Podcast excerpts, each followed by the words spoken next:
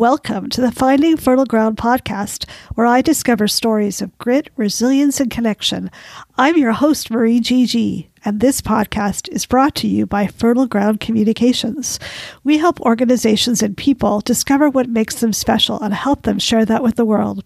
Look us up on fertilegroundcommunications.com. Today is the final episode of my Three Men of Color Redefining Fatherhood series. My guest today is Ken Harge, a black man living in Connecticut who lays tile by day and is a creator and entrepreneur in his spare time. During COVID 19, he's been writing a symphony called The Healing. Ken comes from a fractured family and he believes that most of society's ills are caused by a lack of self esteem in men. Hello, Ken. How are you doing today? Great. How are you? I'm doing well. How has COVID 19 affected you? Initially, it uh, shut down a job that I was on. I'm uh, by day, I am a tile contractor, tile installer. I was on a job with a big union company, and we were up in Maine, which from me is uh, six hours north of me and we usually stay for a week. And they shut the job down right at the beginning of the quarantine, and uh, it was rough at first. I've had uh, some work enough to keep me going since then, but the fact that can't really go anywhere except to get some takeout food and I can cook, but cooking has gotten to be a drag really quick especially when you're cooking for one. Like the monotony of it is is sucky. Uh, can't entertain at my house. And so, you know, that that's been a drag and seeing all the businesses down. So I guess I'll say I'm at uh fifty percent. Do you live alone? For me personally, it'd be hard for me to live alone right now. Is that hard?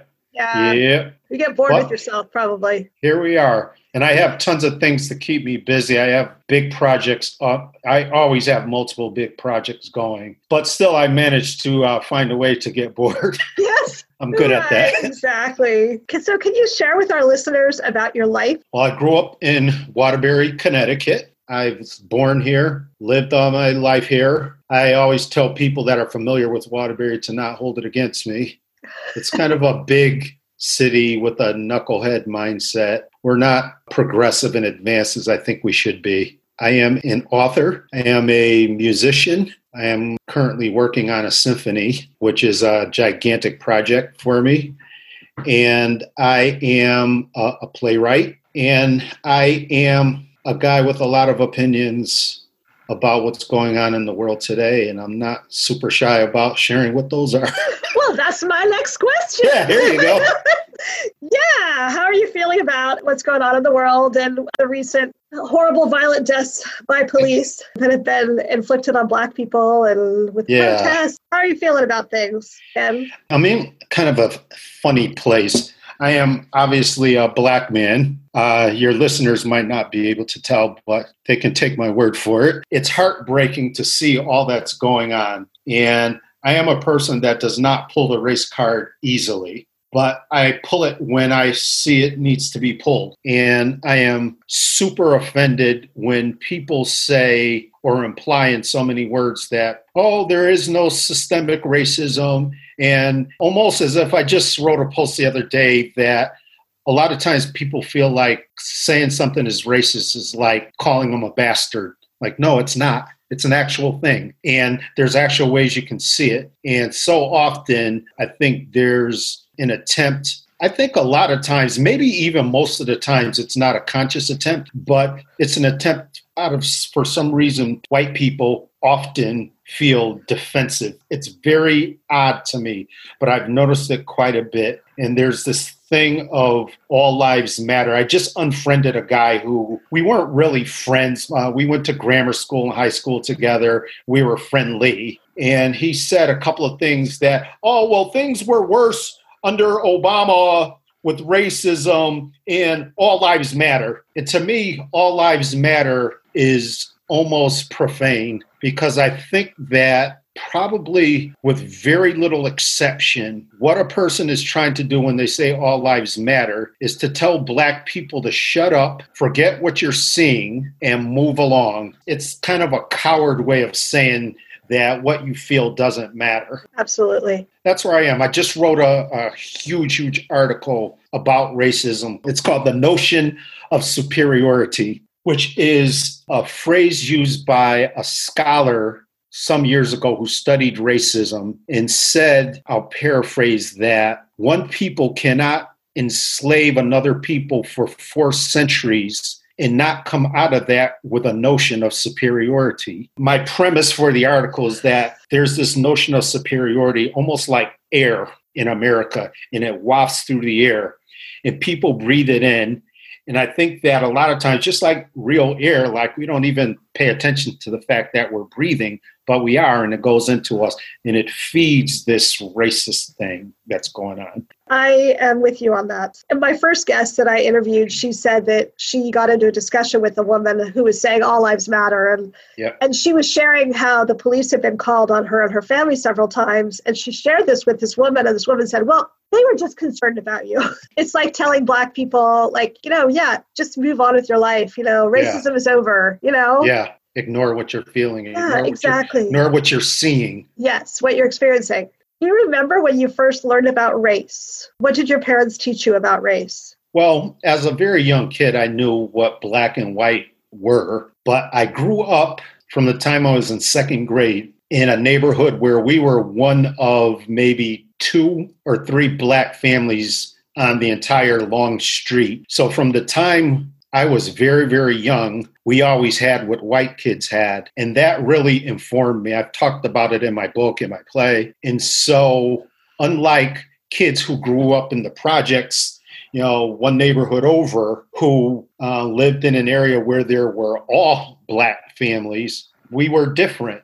And so, it has informed how I've lived my life. I've never felt intimidated by race I operate in a world where I'm almost always the only black guy, and it's not intimidating to me because I I know just intuitively how to operate in that world. However, being black in America, of course, you're going to experience racism of one kind or another, and, and I have. But the thing that I think keeps me going is my mindset that I expect to be treated how I want to be treated.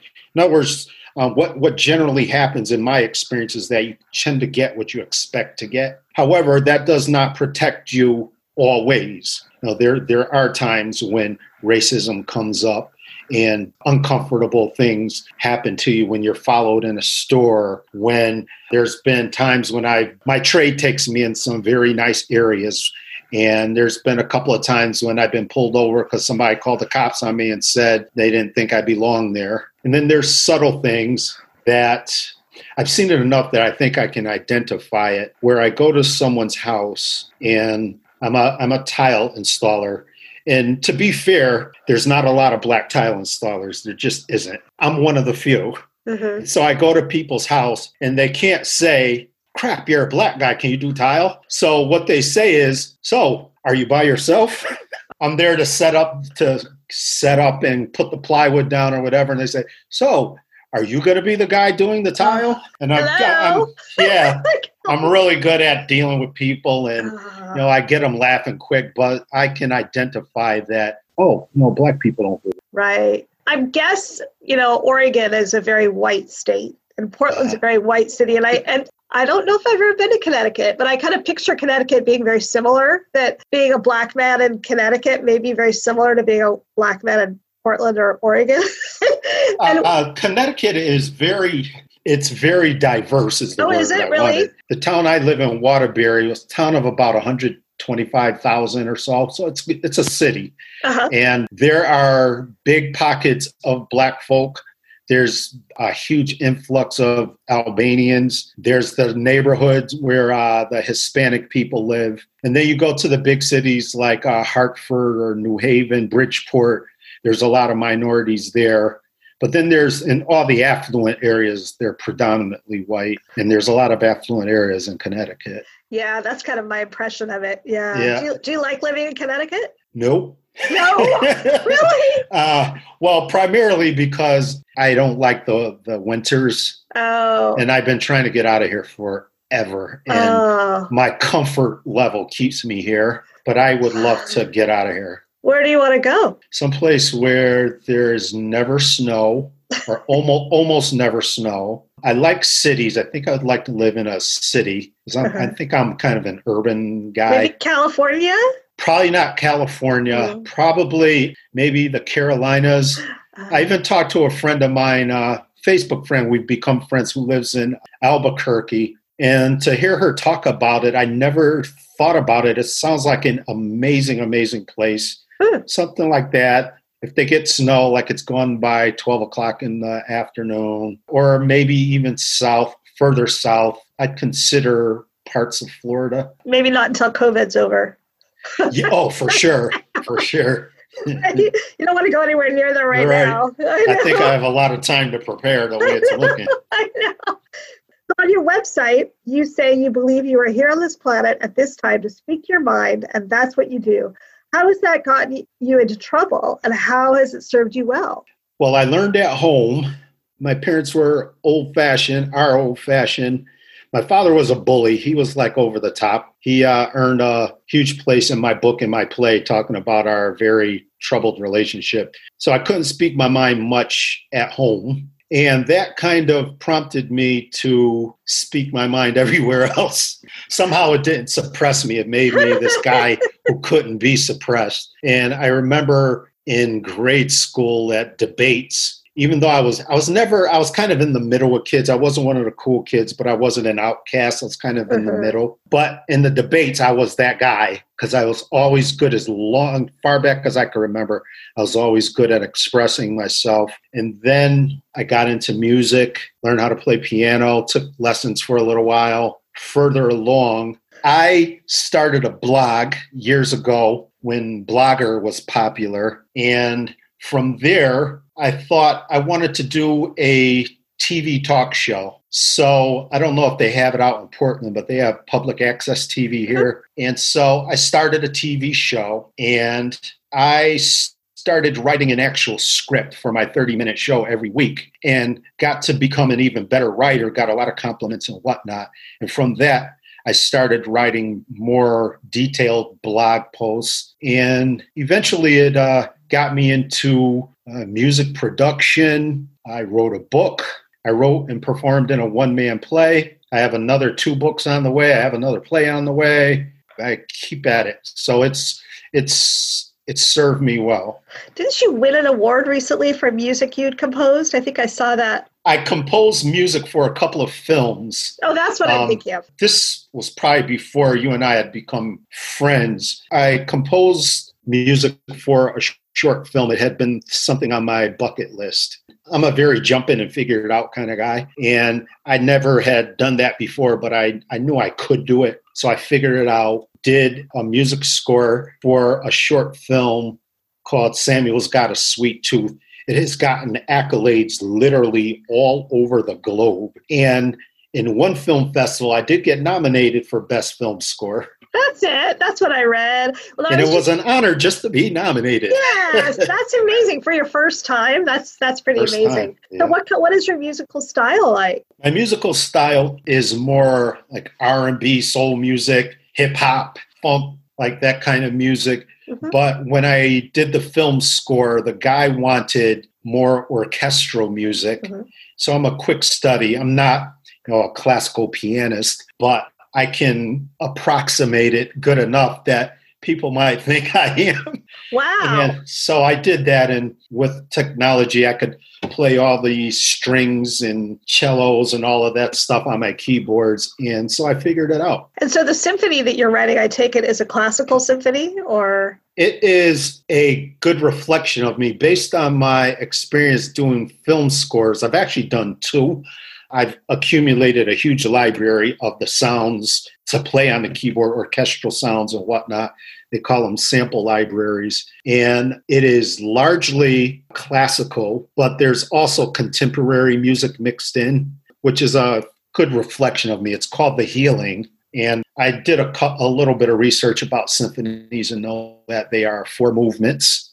And the healing is about the pandemic. And the mm-hmm. first movement is life as we knew it. The second movement is the infection. The third movement is life as we know it. And the fourth movement is the healing. Wow, that sounds like a wonderful project. It is. And it's very, I find that music and writing are very cathartic for me. Mhm. Yeah. Who are your musical influences? Well, I think uh, Quincy Jones is the godfather of the universe when it comes to music production. Earth, Wind, and Fire, Stevie Wonder, Babyface, The Temptations, you know, kind of a wide range. Uh-huh. Jay Z. Uh-huh. I like I like hip hop too, and so I, I, have a fairly diverse range, and uh, I'm starting to enjoy even uh, classical music more. I look forward to things opening up where I can attend my first symphony performance. Uh, it'll be very educational for me as well. Have you ever heard of Pink Martini? I have not. You might look them up. They're from Portland originally. They use a lot of different musical influences, and the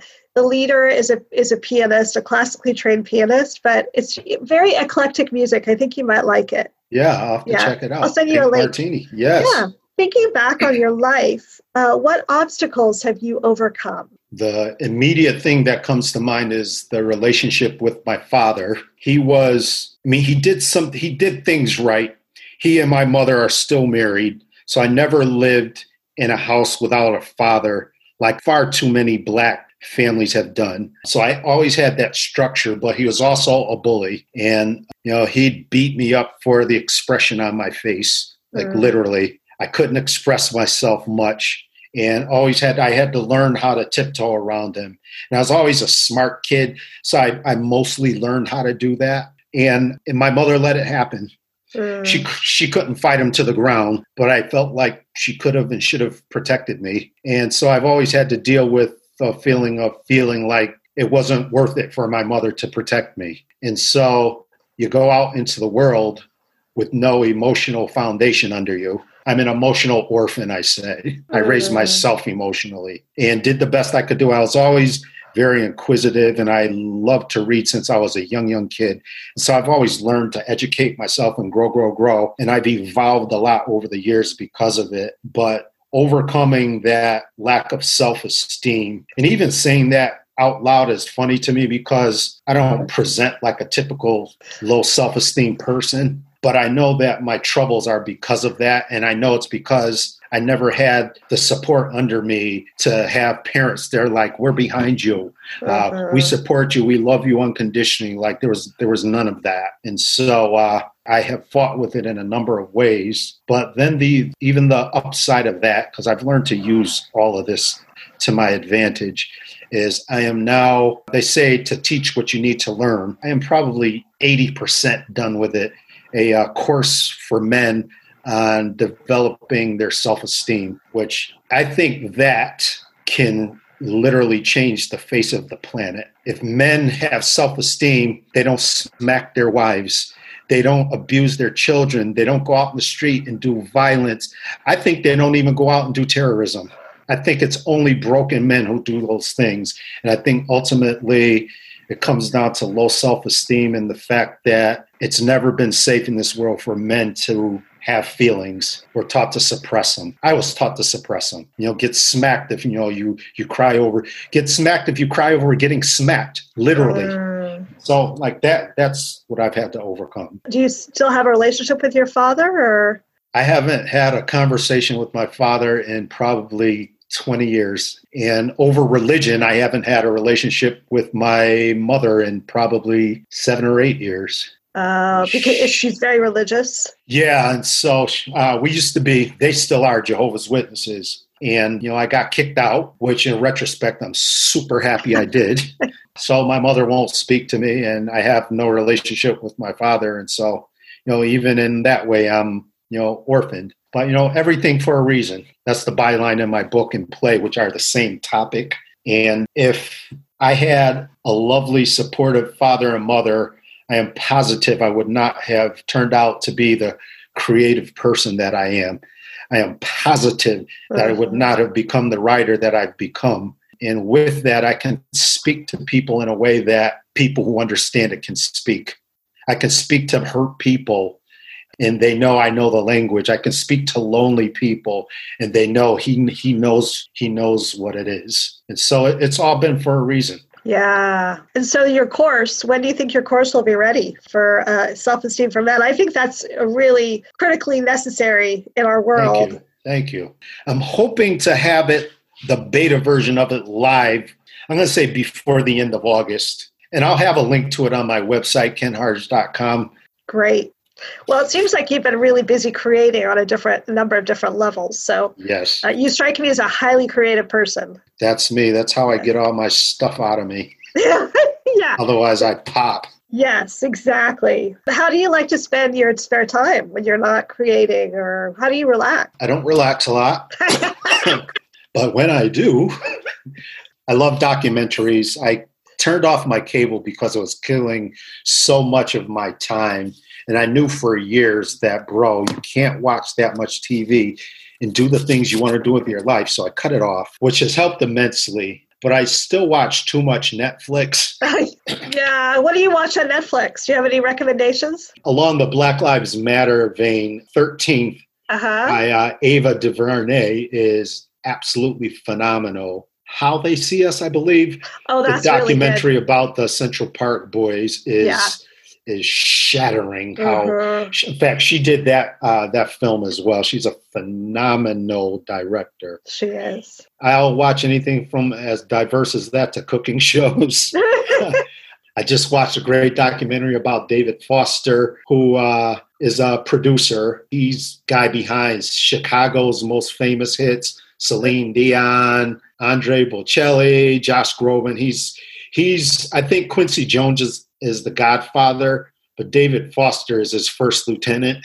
So what what mistakes have you made in your life and what have you learned from them? I got married when I was a, a, young man. I was uh-huh. in my early 20s to a woman who was 10 years older than me. Hmm. I was her second marriage. She had kids that were half my age and it was way more than I could handle and way more than she could handle. I was a terrible husband. She was a terrible wife.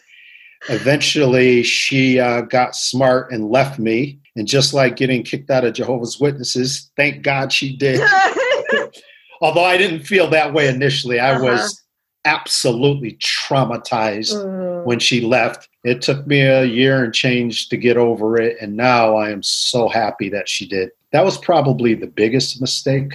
I've made a bunch of smaller mistakes. Were you raised Jehovah's Witness through your childhood as well? We began studying with them when I was, I had just graduated the eighth grade. So I was 13. I was a witness for like 14 years. So it was a big part of my formative years. Informed me quite a bit. And like everything else, like I don't regret it, but I couldn't imagine it's it has washed the taste for any kind of religion out of my mouth for life. I kind of like that saying. Yeah, yeah I might have to write that down. Write, write it down. That's yes. Good. Uh, what I know about Jehovah's Witnesses, is if you leave, then people are not supposed to talk to you. Well, it's if right? you get kicked out. If you get kicked out. Oh, that's right. okay. So if you leave on your own, they can still talk to you? Yes. I see. Yeah, it's one of those things. Uh, but they're huh. very, very extremely devout and strict. And uh-huh. one thing to their credit, when they say talk about following the Bible, that's exactly what they mean. It's not optional uh-huh. like it is with uh, most other religions. Uh-huh. We're like, ah, you don't really have to do that stuff. As a witness, you damn sure do. Uh huh. Right. I don't think I would fit in very well in that. Yeah. Yeah. I wouldn't fit into anything now. So, what are you most proud of? On the one hand, my creative achievements. I've done some phenomenal things. I jumped in and wrote a one man play. It's called You Are Here for Something Great. Uh, most even accomplished actors never do a one man show. I did. I wrote a full length novel based on the same story, which is part of my life. And I had to expand and make uh, fictional characters because I haven't lived enough apparently to fill out a full novel. so, uh, my music accomplishments. And I'm also very proud of, I've always wanted to have children, but it was never in the cards. I never wanted to just be like a weekend dad. Mm-hmm. I wanted to have a proper family and but it just it was just never right. Maybe 10 years or so ago, I kind of felt internally the call to volunteer with Big Brothers and uh, met this kid, Prince. He was 13 at the time. He was always in trouble at school. There's always mischievous stuff like talking and shenanigans. But he'd get kicked out of school, which is very problematic, actually, as I think about it, like nearly every week. And I stayed with him. A woman I was dating at the time, like it got to the point where I couldn't see I was doing any good. I was getting frustrated. She's a mother. She said, Trust me, you are doing good. I hmm. stayed with it, stayed with it, and eventually he turned his life around. Uh, he's gainfully employed. A month or two ago, he came by here with his brand new car he got, and he's you know he's a great kid now.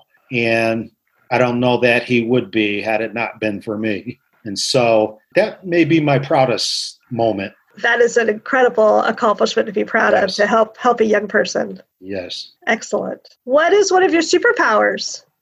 Oh, I can tell you that instantly. my superpower is sensitivity.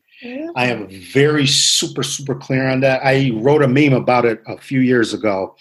I used to believe it's so funny the correlation between this and you superheroes on TV. A lot of times, superheroes, um, when they're young, they find this ability they have, but they don't know how to use it right. And it's awkward and it's troublesome until they learn how to harness it and focus it. And then it becomes that thing that they can do good with. And so for many, many years, I'm an unusually sensitive man. And people say, Oh, you're too sensitive. Not like in a feminine kind of way, but just like I'm I'm I'm I'm hypersensitive about stuff. I do get my feelings hurt easily. And eventually it dawned on me that sensitivity is not a weakness, it's, it's my strength. And it's the thing that informs every creative thing that I do. It informs me even on my job as a tile installer. Like I knew barely nothing when I got into it. But because I didn't want people to think I was a scrub, I learned how to get better and better and better. And I always wanted people to say, You're awesome. So I got better at it. My music, when I started, people said, Oh, it was, it was raggedy. And so I learned to get better. My writing was not so good. I learned to get better because I was always sensitive about what people think.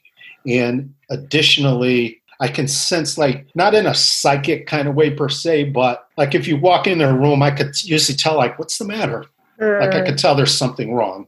That is absolutely my superpower. Especially for a man, I think that yes. that you know because it's not really cultivated in men like it is in women. Not at all. Not at all. No, and my my father is very he's a very sensitive man. He was a he was a social worker. He pursued social work probably because he was pursuing his sensitivity and right. And I also am the mother of three sons, so I really believe in cultivating that in men. Yes, it's super yeah. important. Yeah. What do you think? What do you think parents can do to cultivate sensitivity in their sons? I think that parents have to allow boys to be human and not feel like they have to be tough all the time. To tell a boy that boys don't cry to me is almost emotional abuse. And, and, if it's not emotional abuse, it's setting him up to be emotionally abusive or to think low of himself that if I can't express my feelings, my feelings must not matter. And so that feeds on itself. So to encourage boys to have a full range of feelings, they should be allowed to be fully feeling human beings and to embrace those qualities that for so long have been uh, held to be strictly for for girls and women. I like what you said earlier about self-esteem being at the root cause of a lack of self-esteem being at the root cause of terrorism and bullying yes. and all these things. And yes. I wonder how um, whether you have opinions about the police police uh, bureaus in this country and that issue, self-esteem and sensitivity it's not so much about self-esteem with the police department. First of all, I'll give my uh, my disclaimer. I have friends, like legitimate friends, that I have their phone number that come to my house that are police men and women. I know there's. I think most cops are good, but what happens even to the good ones, but the good ones can control it. When you put a badge on a person's chest and a gun on their waist and the right to use it, it changes people and it makes them think that they're the boss, which is exactly the wrong thing to do. I think we have to recondition the police force across the nation to really reconnect with the mandate of protect and serve and that you are not the boss You are here to be of service, and their connect, their interaction with every single person they meet has to be how can I be of service to you? And if that is what drives them, it will change everything. And there's a bunch of reforms I think that have to be made. I just saw on uh, YouTube about cops and and I write about it in my article. One of the problems is the union, where cop does something lousy and the union with their power, they get they get the cop off. The union has to be has to serve the interests of the public too. And it can't be separate. They can't be only thinking about the cops because then it creates this thing where the cops start getting off with things and that starts making them think that they're our boss and can do whatever they want. And that whole the whole foundation of why they are there and how they should conduct themselves, that whole thing needs to be reconditioned. And in some cases, their their policies and whatnot need to be trashed almost entirely.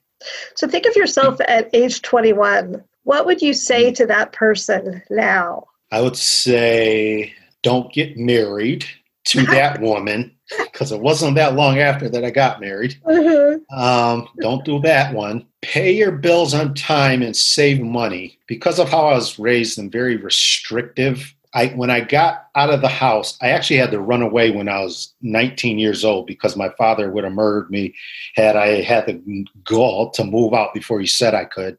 So my response, I never did drugs. I've never been an, an alcoholic my response was to spend money irresponsibly. That was kind of my drug. Kind of stuck with me. Really? I've uh, I've grown to make enough money to pay for my habits, so to speak.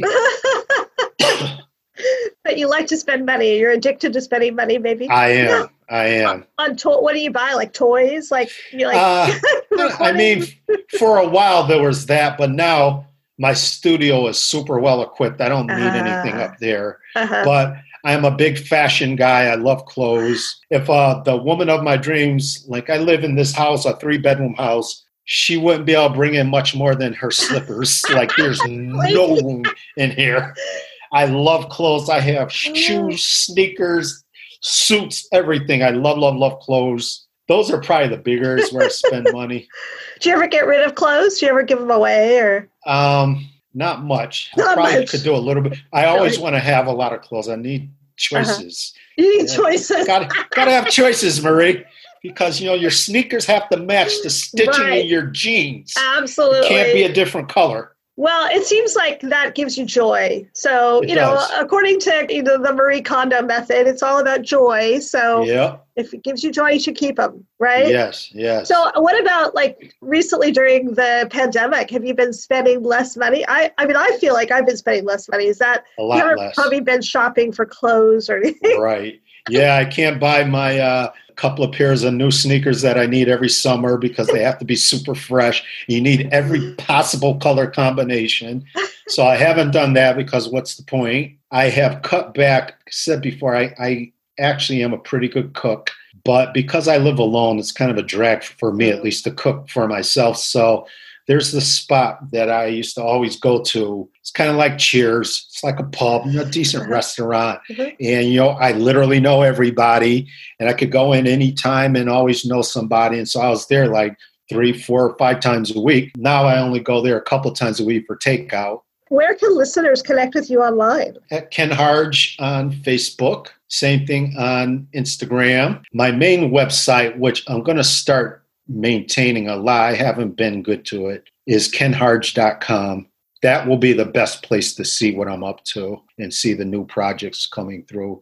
I also have klhmusic.com, which is a music site where I have uh, instrumentals hmm. that I've created for singers and rappers who want to buy the music track if they can't don't have access to a producer or whatever. So thinking about my subtitle, grit, resilience, and connection, what do those words mean to you and how could someone increase their resilience or their grit? Excellent. How I maintain my resilience is to remember why I am here, which might be a challenge for a lot of people who don't know why they're here. But everyone is here for something great. And it is well worth finding out what that is. And a lot of times people get tripped up because when I say that, they think, well, I'm I have no interest in being a movie star or a rock star or an athlete and or a billionaire and think that's the only reason.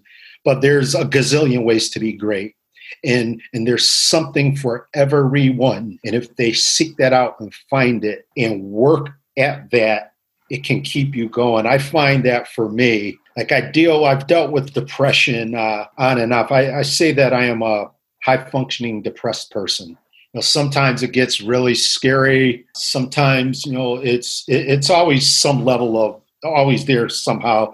A lot of times, just under like an undercurrent that's beneath everything. I find that for one, uh, writing, I have said many times, has literally literally saved my life because mm-hmm. I get all of my stuff out of me. And so, if a person is not a writer, they can journal and, and just get their stuff out of them. I find that it, giving voice to your feelings can be extremely healing, even if they're the only one who hears it. And another thing that people might try that that I did one day, I don't know how it came to me, but did I was coming home from work one day and it just occurred to me to talk to myself as my father. Mm.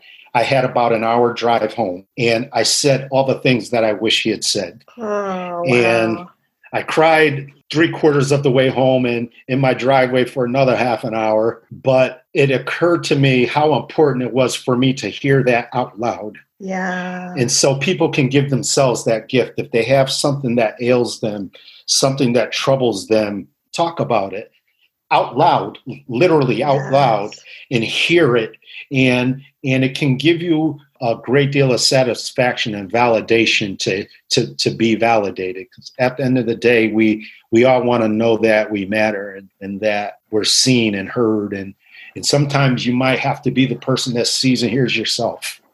And and and it's valuable. I'd say that writing and and speaking to yourself and if there's a person who's done you wrong, be that person and say the right things that they should have said to you. I love that idea. Yeah, you know, you're the second interview in a row I've had with a man who had a difficult relationship with their father. Back to your the, the course that you're planning, I think that that's another really important factor, you know, training men to be sensitive Yes. Helps them be better fathers. It does. My mm-hmm. father could have used it. His father, we all do what we know to do. Um, my father's father was a bully to him. He did. I I am convinced that that we all do the best we know how to do, no matter what it is. Literally, he did what he knew to do. He was a good provider, and and he responded. I think to me the way he knew how to respond. Sometimes I wonder if he saw me in himself and couldn't bear to see it. And he was striking out at it because he couldn't look at it. But had he had self esteem, he, he, he couldn't have treated me the way he did. Mm-hmm. Did you have siblings? I did. I'm the mm-hmm. oldest of four. My brother got it probably as bad as I did. When my sister came along, he had lost a lot of steam, not physically, but uh-huh. I don't know, somehow, maybe just because she was a girl, I don't know. But uh, she got it a lot easier. And mm-hmm. then my last sibling, there was a little bit of a gap, several years, and uh, she got all away with murder. Oh, like really? It was, it was, it was unbelievable, like how, what she got away with. So, are you still in touch with your siblings? Two of them, my 2 uh-huh. sisters. Uh-huh.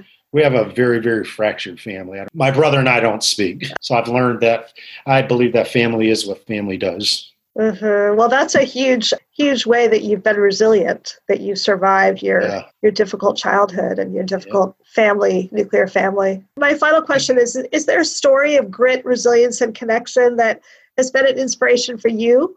I love when I see inspirational things. Although, you know, I did see on YouTube this kid is a black kid who whose uh, home he lived with his mother, just the two of them, got uh, destroyed in Katrina, uh, during Katrina, and he got a job. The job was 20 minutes away, and he was lucky to get it. And when he was heading to, to work, his raggedy car died. Uh, actually, the day before, he knew he couldn't afford to lose this job because he had to support himself and his mother.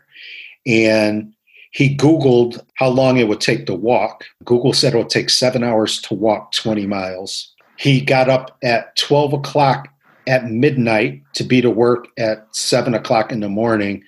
As he's walking to work, about the halfway point, a cop pulls up behind him and starts following him. And so he thinks what any black kid is going to think if a cop car is following you. cop is like, What are you doing? Because, of course, walking in his dark and you're black, of course you're up to no good. Right.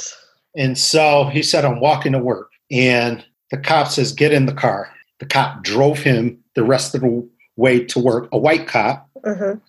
And when the company that he was working for heard about it, the owner of the company, a moving company, drove out there to meet him, gave him his car. Um, it just goes to show that all black kids aren't up to no good and all white cops are not bad. We have to allow for the goodness in, in each other. And so I'm inspired by those kinds of stories. Uh, I believe in humanity. I believe that racism can be ended. I believe that we're not stuck hopelessly in this. I don't know that I'll see the end of it, but I believe it can happen. We can certainly make changes and and I kind of operate from a position of optimism. Some of my black friends, maybe a lot of them think I'm naive. Some of them might think I'm stupid for thinking this way, but I don't follow the path of other people. I believe it. I speak to it. I write about it. And I think I can make a difference and change in the world. And, and that's what I'll be doing with the rest of my time here. I love it. I think it's it's just fascinating given your childhood and your family upbringing that you've emerged with so much optimism and hope. That's an inspiration. I find that very inspiring. Thank you. So, Thank you. Everything for a reason. Yeah, that's a lot of wisdom there. Well, thank you. Thank you Very so good. much, Ken. Thank you. Have you. great evening. All right, you too. Bye. Bye now. Thank you for joining today and hearing Ken's thoughts about self esteem, sensitivity, creativity, policing, and Black Lives Matter. The story about talking to himself and saying the words his father never spoke to him brought tears to my eyes. I hope you've enjoyed the Three Men of Color Redefining Fatherhood series.